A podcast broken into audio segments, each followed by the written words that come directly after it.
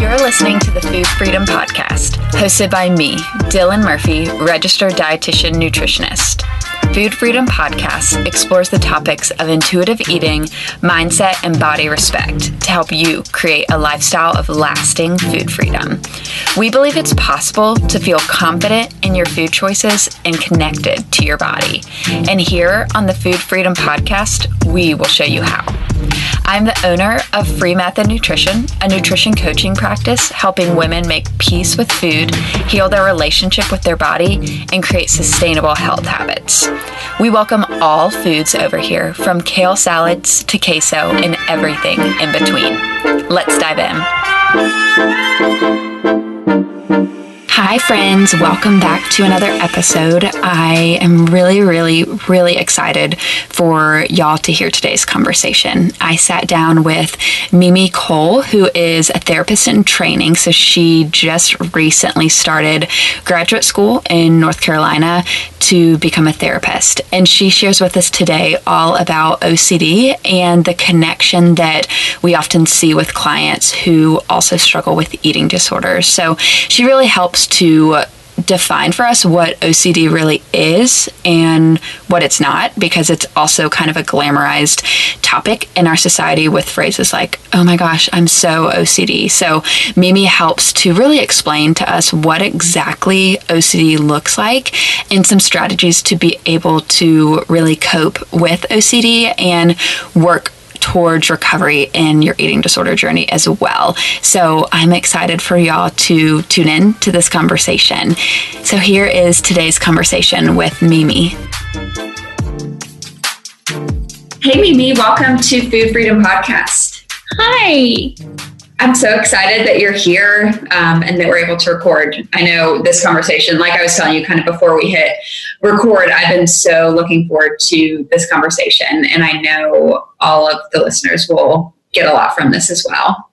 I'm so excited. Yeah. So to start, could you just take a minute to introduce yourself, who you are? Um, I know you just recently moved and mm-hmm. had some career changes. So just tell me a little bit more about that. Yeah, so um, I just started, or I will start in a week, graduate school to become a clinical mental health therapist um, or counselor. And I moved from Nashville to Chapel Hill, North Carolina um, to start school. Um, and then I just started working at an eating disorder treatment center as a resident patient assistant.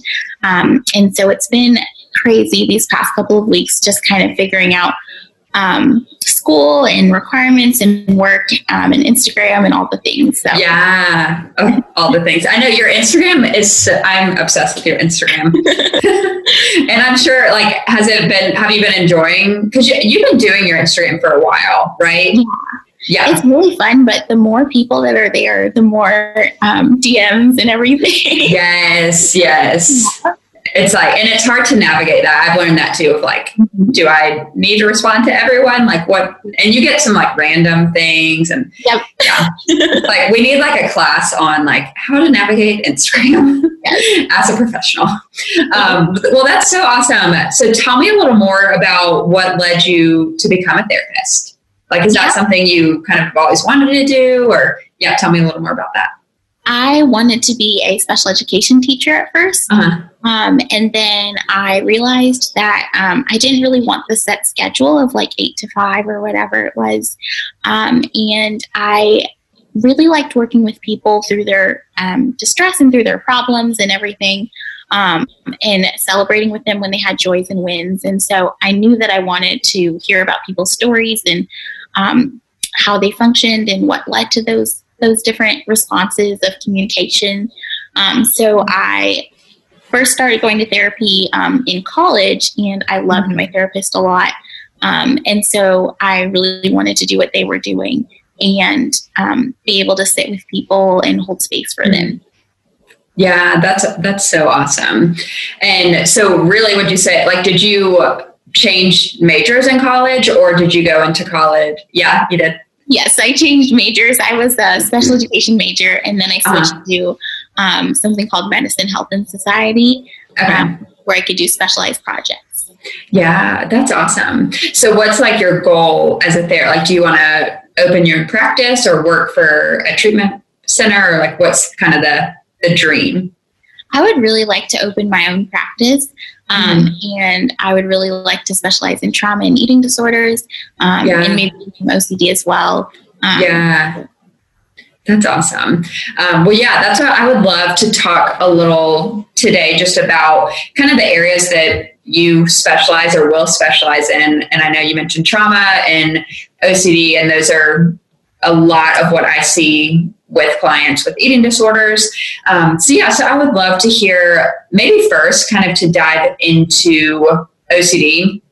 I know we were talking about this a little bit or before we hit record, just kind of about the I don't even know how I would word it, the phrase that can get thrown around with OCD that I'm sure is not super sensitive to people with OCD. So yeah, maybe just tell tell us a little bit more about like what the actual definition of OCD is, what OCD actually looks like, um, and maybe what even led that led you to like wanting to get into that, like work yeah. with OCD. Um, so OCD stands for obsessive compulsive disorder. Um, I know sometimes it's thrown around that it's like obsessive Christmas disorder, like obsessive yeah. disorder, um, and all these different little things that minimize the real the reality of what it really looks like.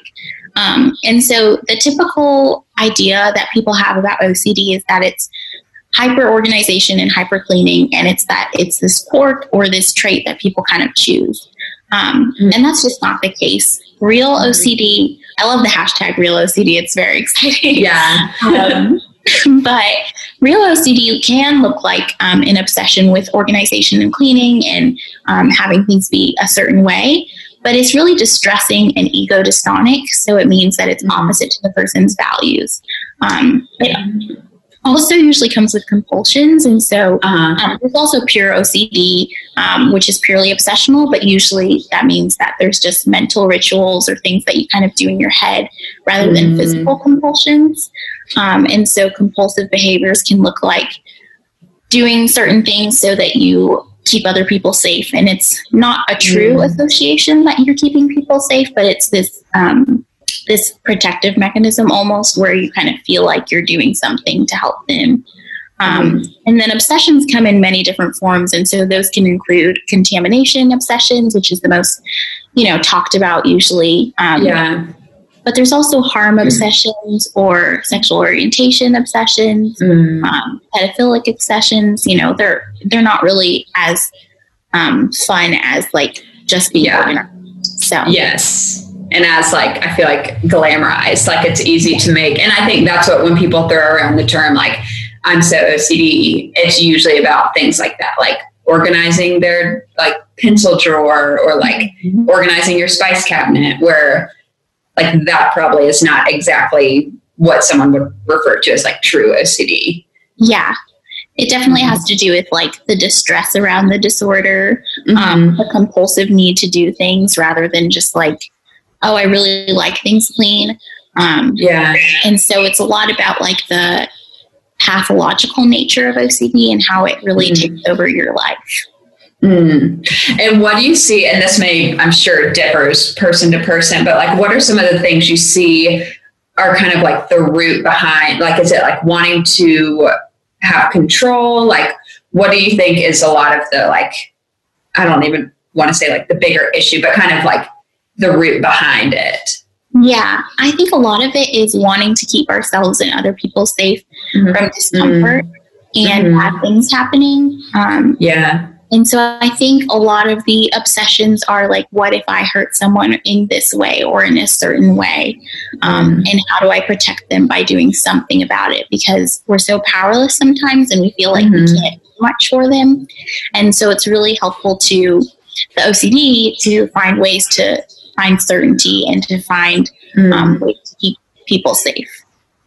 Yeah, that makes a lot of sense. And so then do you see OCD and trauma like going hand in hand or do you are they kind of different? I mean, I know they're obviously different, but you know what I mean? Like yeah, yeah. I yeah, I think that OCD is traumatic. Um, I think that intrusive thoughts when they're played over and over, especially because normally people with OCD suffer for an average of I believe it's 10 or 11 years before they mm-hmm. receive um, a diagnosis or understand what they were going through.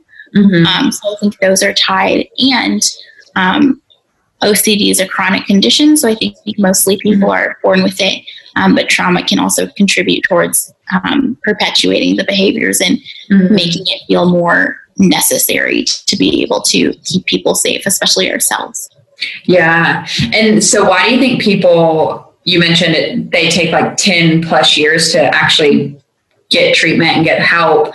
Why, and maybe you've seen this in experience, like, why do you think it takes people so long? Like, do you think some of it's not realizing that they have OCD or kind of shame behind it? Or yeah. what do you see there? I think part of it is that there are a lot of um, taboo thoughts and behaviors. And mm-hmm. so people are afraid that they bring them up to their therapist or their doctor that um, that they'll turn them into like the psych hospital or they'll turn mm-hmm. them into the police or something. Um, and I think a lot of it too is that people just don't know what OCD is.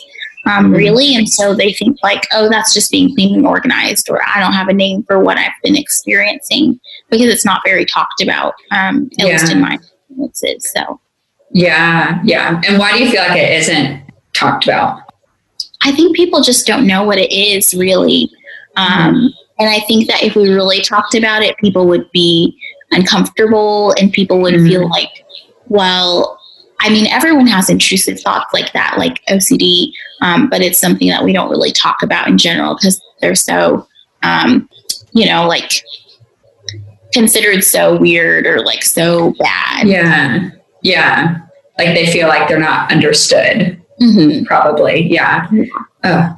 And so then I know in my own experience with clients, I've seen a lot of correlation between eating disorders and OCD. Um, so I would love to hear kind of a little bit more of your thoughts on that, or if you've seen that as well, um, and kind of how you could see those two kind of being correlated.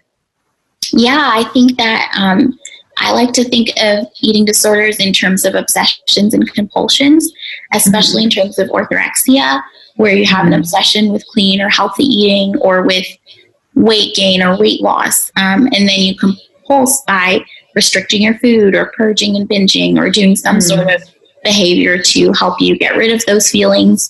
Um, and I think with OCD, a lot of it is about not being able to tolerate discomfort. And I think that those same principles apply to eating disorders of not being able to sit with weight gain or things that are mm-hmm. uncomfortable. Mm-hmm. Um, and so I think there's a lot of correlation there, especially with mm-hmm. like um, orthorexia, like I said before. So yeah. Yeah, because yeah, that makes a lot of sense with the like clean eating, trying to be as best like as best as possible, restricting or binging, purging, that sort of thing. That makes a lot of sense. So kind of moving to a little bit more of like tips, advice, like strategies you have for people who struggle with whether it's just OCD in and of itself or OCD and they're also navigating an eating disorder, trauma they're in the mix too, which because I know, I mean, I feel like we you probably see this as well, where a lot of times it's more than just one thing. Like it's mm-hmm. usually an eating disorder and a history of trauma or OCD and trauma. And there's always multiple things there. But yeah, so what are just some common like tips, strategies that you typically give to clients or even on Instagram? I know we talked about how you're active on Instagram. So just common strategies that you give for someone like let's say there's someone listening who's like okay i know i struggle with ocd mm-hmm. what are some things that i should do to help navigate it Absolutely. I have a ton of ideas. Yeah, oh, I'm sure.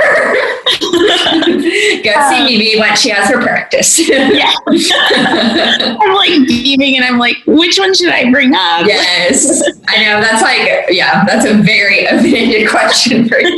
How long do we have? Honestly. um, I think that my first tip would be to help normalize those thoughts to go to a specialist in OCD. Um, mm-hmm. That was really beneficial for me um, in understanding that, like, these thoughts are very normal. Um, mm-hmm. One activity that I really appreciated was going around and asking different people, like, have you ever had these intrusive thoughts before? Mm. And a lot of them said yes, whether or not they had OCD, uh-huh. um, mm-hmm. which is really important. Um, and then recognizing that you are not your thoughts and that's not your mm. values, moving towards our values can look like moving away from the content of our thoughts. So there's content of our thoughts, and then there's the values um, that we hold. Yeah, I think it's important to recognize that we can live in alignment with our values without listening mm-hmm. to or being defined by the content of our thoughts. Mm-hmm. Um, I think also it's important to learn and educate ourselves about OCD because mm-hmm. it can really help normalize um, different thoughts and behaviors and really help us to decrease shame around them.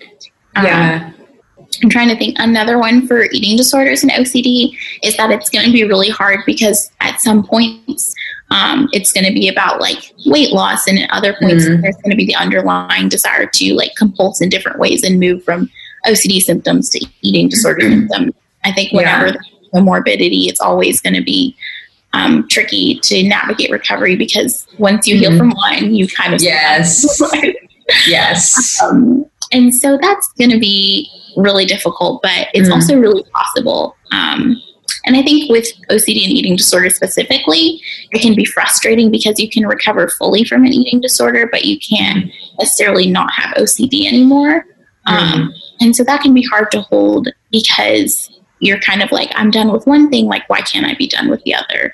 Yeah. Um, but it becomes so much more manageable and it gets so much better. Um, mm. And I think um, doing exposures and um, even for eating disorders as well, like exposing mm-hmm. yourself to finger foods is really important, but yeah. also exposing yourself to the thoughts that scare you and the um, in different ways. And so I think those are really important tools. Mm, yeah, that's so helpful. And now I have like all these questions swirling in my head.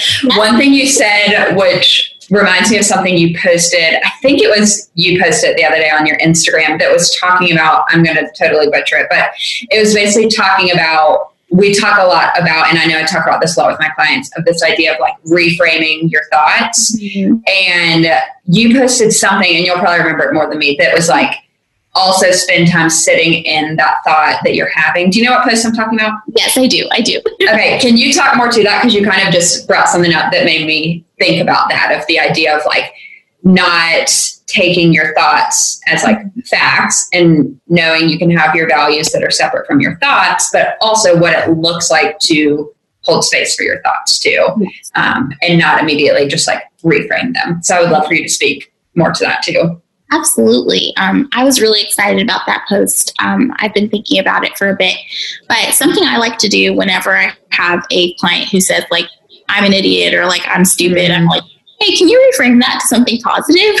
Yeah. it's my go to. It's my instinct to say that because I'm like, that's a, um, you know, a negative thought pattern and we want to change mm-hmm. that to a more positive, more balanced view. And I think there's space for that because when you've learned different things about yourself and you repeat them, it becomes kind of like mm-hmm. your go to and um, what yeah. you automatically think about yourself.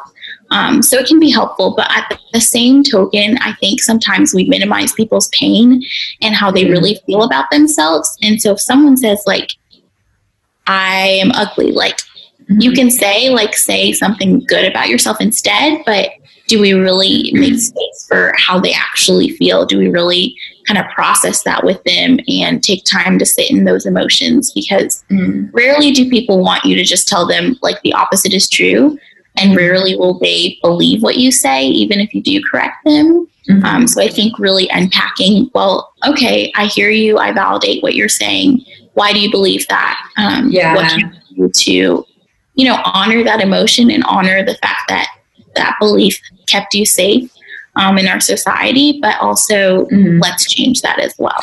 Yeah which I feel like is so helpful because you're kind of teaching them almost like both and of like, okay, here's how we can reframe this thought into something that's way more supportive. But at the same time, this thought shows me that there's deeper things like, let's unravel this thought too. Because if you're thinking like you're ugly or whatever the negative thought pattern might be, let's figure out where that came from. Yeah. So another thing you were mentioning was exposure, um, and I know that's something that I do a lot with my eating disorder clients too, as we're working to navigate like fear foods and exposing, and especially what we talked on a minute ago with clean eating and exposing yourself to eating out or sweets or whatever those fear foods may be. What are some other exposures that you do with clients who are struggling with OCD? Yes, um, you have to get really creative for um, exposures and clients with OCD. Um, yeah. But it's really fun. Um, sometimes not fun. I don't know if that's the right word, but I know what you mean. yes. so they might sound really wild. Um, but for mm-hmm. example, um, if someone has a thought that whenever I hold a knife in the kitchen, I think about how I could harm my my mom. Mm-hmm. Um, so what you do is with the therapist, you might hold that knife in your hand mm-hmm. and see what happens. And usually, what happens with people mm-hmm. with OCD is they're so scared and they're so afraid, but they realize they can hold that knife and not harm someone. Um, mm-hmm. And so they they keep doing it until the anxiety goes down. Usually, there's a scale rating from one to seven or so um, mm-hmm. how anxious you feel.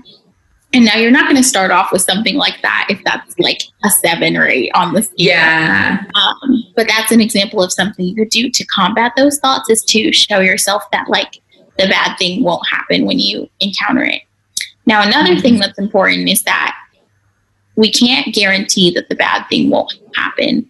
We can't mm-hmm. guarantee that if we expose ourselves to germs or um, contaminated things that we won't get sick because we might.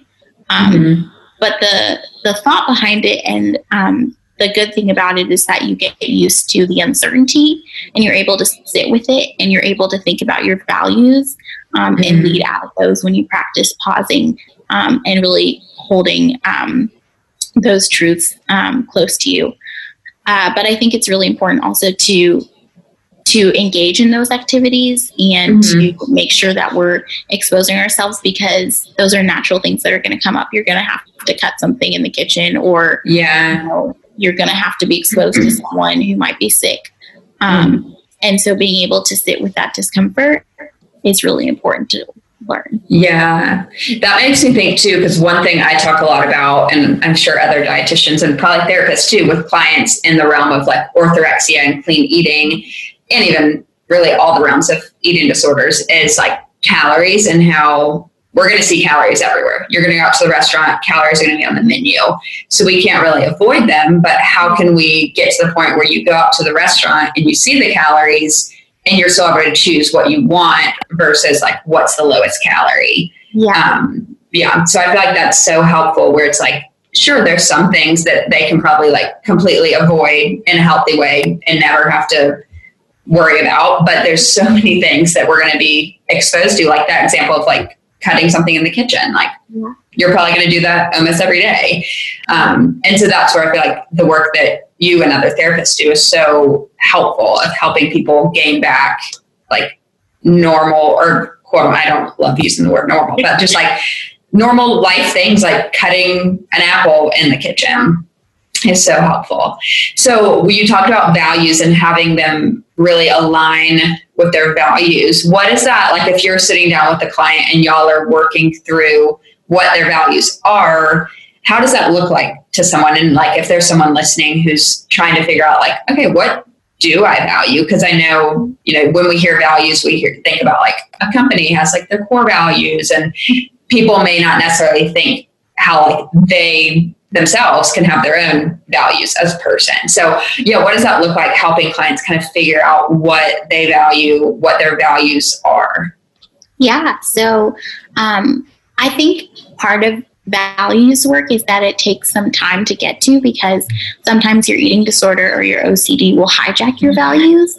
Mm-hmm. And so um, I had someone the other day, I said, What are your values? Like, what is keeping you, you know, working towards recovery? And they said. Health and fitness. And I was like, Well, those are change. yeah. those are not your values, those are your mm-hmm. values. Um, yeah. And so I think it's important to kind of like write down what at your core, when you're not thinking about weight gain, when you're not thinking about the possibilities of discomfort, what do you value as a person? Um, and usually those are things like compassion or mm-hmm. um, kindness, you know, um, loving other people that I care about. um, mm-hmm. well. And so I think when you think about that and you think about what your actions are leading you towards, mm-hmm. um, you know, can you love others well when you're restricting? Can you love others mm-hmm. well when you're compulsively engaging in behaviors? Um, yeah. Um, and so then you're kind of motivated to move towards your values and move towards constantly living that life that you value and want to live. Mm-hmm. Which is so hard, like you mentioned, because it's easy, especially if it's like years and years of an eating disorder or trauma or both. And then the OCD, like it's hard to figure out what is your own values and what is your eating disorder's values. Because especially I see this with clients who've struggled with it since they were very young where they've never probably even known or thought about like what do i value like i feel like my eating disorder is my identity so what my eating disorder values is what i value yeah. so taking the step which i can see how that could take time too of like i don't know what i value or trying to find value outside of like you said with that like health and fitness or like i value the size of my body like trying to find it can it probably seems crazy at first to some clients to think like what can I value outside of that? Like, I feel like that's like the ultimate. Um, but at the same time, I'm sure it's very freeing of like, there's more to life. Like, you can value just being a good friend or like value compassion, like you said. Um, yeah, that's so cool that you do that work with clients too. Do you feel like coronavirus? Do you do you see how like could situations like this be like really hard for someone who is navigating OCD? Yes, I think that contamination um, and health anxiety related OCD mm-hmm. can be really hard during this time if you haven't been doing exposure therapy. Yeah. But if you've been doing exposure therapy for a long time, I've noticed a trend where mm-hmm. a lot of people feel like they were really prepared um, and able to um, kind of sit with the discomfort really well and not have symptoms go up too high, which has been mm-hmm. so empowering and amazing to see. Yeah, that's so good. And that makes a lot of sense. Where, like, if you've been doing the hard work for a while of navigating OCD, then it wouldn't be quite as maybe probably so hard, but not quite as hard as if it was something that was like newer. Yeah. So then how do you see with clients, you mentioned this earlier as far as like an eating disorder work, we talk about recovery all the time of like recovery is possible, like you can get there. And so it kind of gives a little bit of like an endpoint, even though we know like, is there ever, not that no one ever recovers, but like it's kind of a lifelong journey still. But then with OCD, like you mentioned, it's not as much of a recovery point, it's more so managing it and learning to live with it. So, how do you navigate, especially when you have a client who has is struggling with an eating disorder and is struggling with OCD, how do you navigate kind of like hold that space of like, okay, this piece, the eating disorder, may not be with you forever, but this OCD piece will probably be with you forever. Like, how do you navigate that in a compassionate way, I guess? Yeah, I think acknowledging and validating that these things are different, um, but they can both exist together, that you can have one recovery fully and one that's a lifelong process.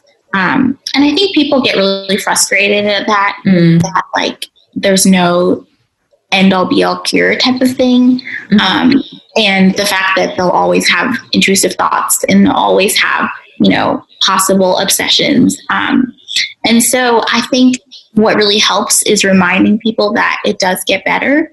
And I think OCD and with eating disorders and trauma, um, it gets to a point where it's so debilitating that you just want to get better than you are right now. Yeah. Um, and sometimes people are like, what's the point if it's not going to get fully better? Mm-hmm. But I mm-hmm. think when you get to those lows in your eating disorder or your OCD, you kind of find yourself thinking like anything is better than this. Um, yeah. Which is a really great uh, thought to have because it mm-hmm. propels you towards more recovery. Yeah. It's almost that idea of kind of hitting rock bottom in a sense of like, mm-hmm. I am so tired. I know I hear that all the time of like, I'm so tired of this. Like, and it's still that we're like two things almost being true at the same time of like, I'm so tired and I'm ready for this to be behind me. Or in terms of OCD, like I'm ready to be able to like feel more empowered to navigate this. But at the same time, I'm so afraid of letting go of like my behaviors and letting go of this thing that's become almost like who I am or like become a quote unquote like safe space for me, even though we know it's not. But mm-hmm. yeah, so it's hard navigating that, but also very brave of, you know, the clients and everyone we know who reaches out and gets help navigating that like this is hard, but I want to do this kind of thing. Yes. Mm-hmm. Uh, well, this has been so great um, and so helpful for me myself. I'm like, I mean, as dietitians, we don't learn about this kind of stuff in school. So conversations like this help me to learn a lot more too. And I know everyone listening um, will definitely have a lot to take away. Um, two more questions. One's a short question. Well, they're both kind of short questions, but for people listening, because I think, like we've talked about kind of throughout this, like I feel like OCD has become just like a an adjective people use to describe themselves or someone else or things like that. So what like if someone's listening and there was like one thing you hope they maybe took away from this or took away about like what OCD is, what it's not, yeah. what would be kind of like the big like almost like summary that you would want someone to hear? Definitely um the word that's always been really helpful for me is ego dystonic. Mm-hmm. Um, so that means opposite to your values. That OCD, for those who don't suffer with it, to know that um, it's not in alignment with what you want and it's not a good mm-hmm. or like positive feeling. Um, and for those who suffer from OCD, that it is not who you are, it is not your values. Um, the content of your thoughts is not who you are. Um, mm-hmm. So that's really important.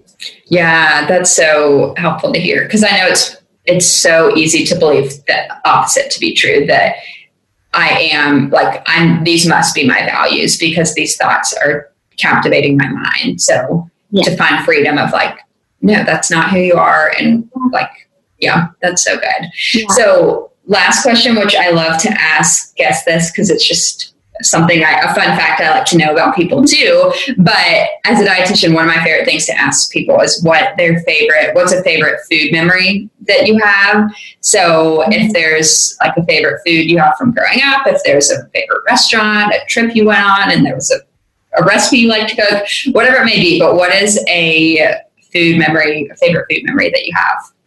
Wow, that's a really good question. um, I'd probably have to say just going to Jeni's in college. Uh, yeah. um, like every time because I like didn't eat it my freshman year because mm. I was like so scared of dairy. Um, yeah. I just loved every time that I got to go and realized that like it was okay, it was good, and it was fun. Um, yeah. And there were was different flavors to try and so much to do, and so it was just a really a good reminder of like diet culture doesn't have to win. So yes, oh, I love that. Yes, and that you can enjoy things like that without guilt. Because I think there's also the thought of like, okay, I can go get ice cream, but I'm going to feel guilty after, or I have to do something to earn the ice cream. I need to make sure I work out, or all of that. So to be able to just enjoy on a random Tuesday night with your friends and there be no obligation, like nothing that you have to do to earn it. Yeah. Uh, what's your favorite flavor at Jeni's? Oh my gosh, gooey butter cake or uh, the skillet one. I really like that one too. Yes, gosh, I love it all, and I love like how you can sample all of them. Oh. My favorite flavor is the it's like the peanut butter. Uh, what is it like? Chocolate peanut or choc peanut butter flake something? Uh-huh. Chocolate peanut. Yeah, I can't remember what it's called, but it's so good. Oh, I love it. Yeah, I love Jeni's. Now I'm like, okay, after this, I need to go get Jeni's. Do they have it in North Carolina or no? Oh, gosh. But they have pints in the um, freezer. Oh, yes. That's good. That's good. Uh, well, Mimi, if people want to find you, if they aren't already following you on Instagram, where can they find you? I don't know. Do you have a website or just Instagram right now? You do? Okay. Yes. Yeah, so where can people find you? You can find me at the dot lovely becoming um, or at my website www.mimi-cole.com. Awesome. Well, thank you again so much for coming on. I know people are going to learn a lot from this episode. So thank you for sharing your heart. And I can't wait to see when you're a real therapist one day and have a private practice and gosh, it's going to be amazing. So thank you so much. Thank you. We hope you enjoyed this episode of Food Freedom Podcast. If you're curious how you can support our podcast and help it reach more people like you, we would love if you would take a minute to rate and review the show. And be sure to subscribe so that you never miss an episode. We'll see you next episode.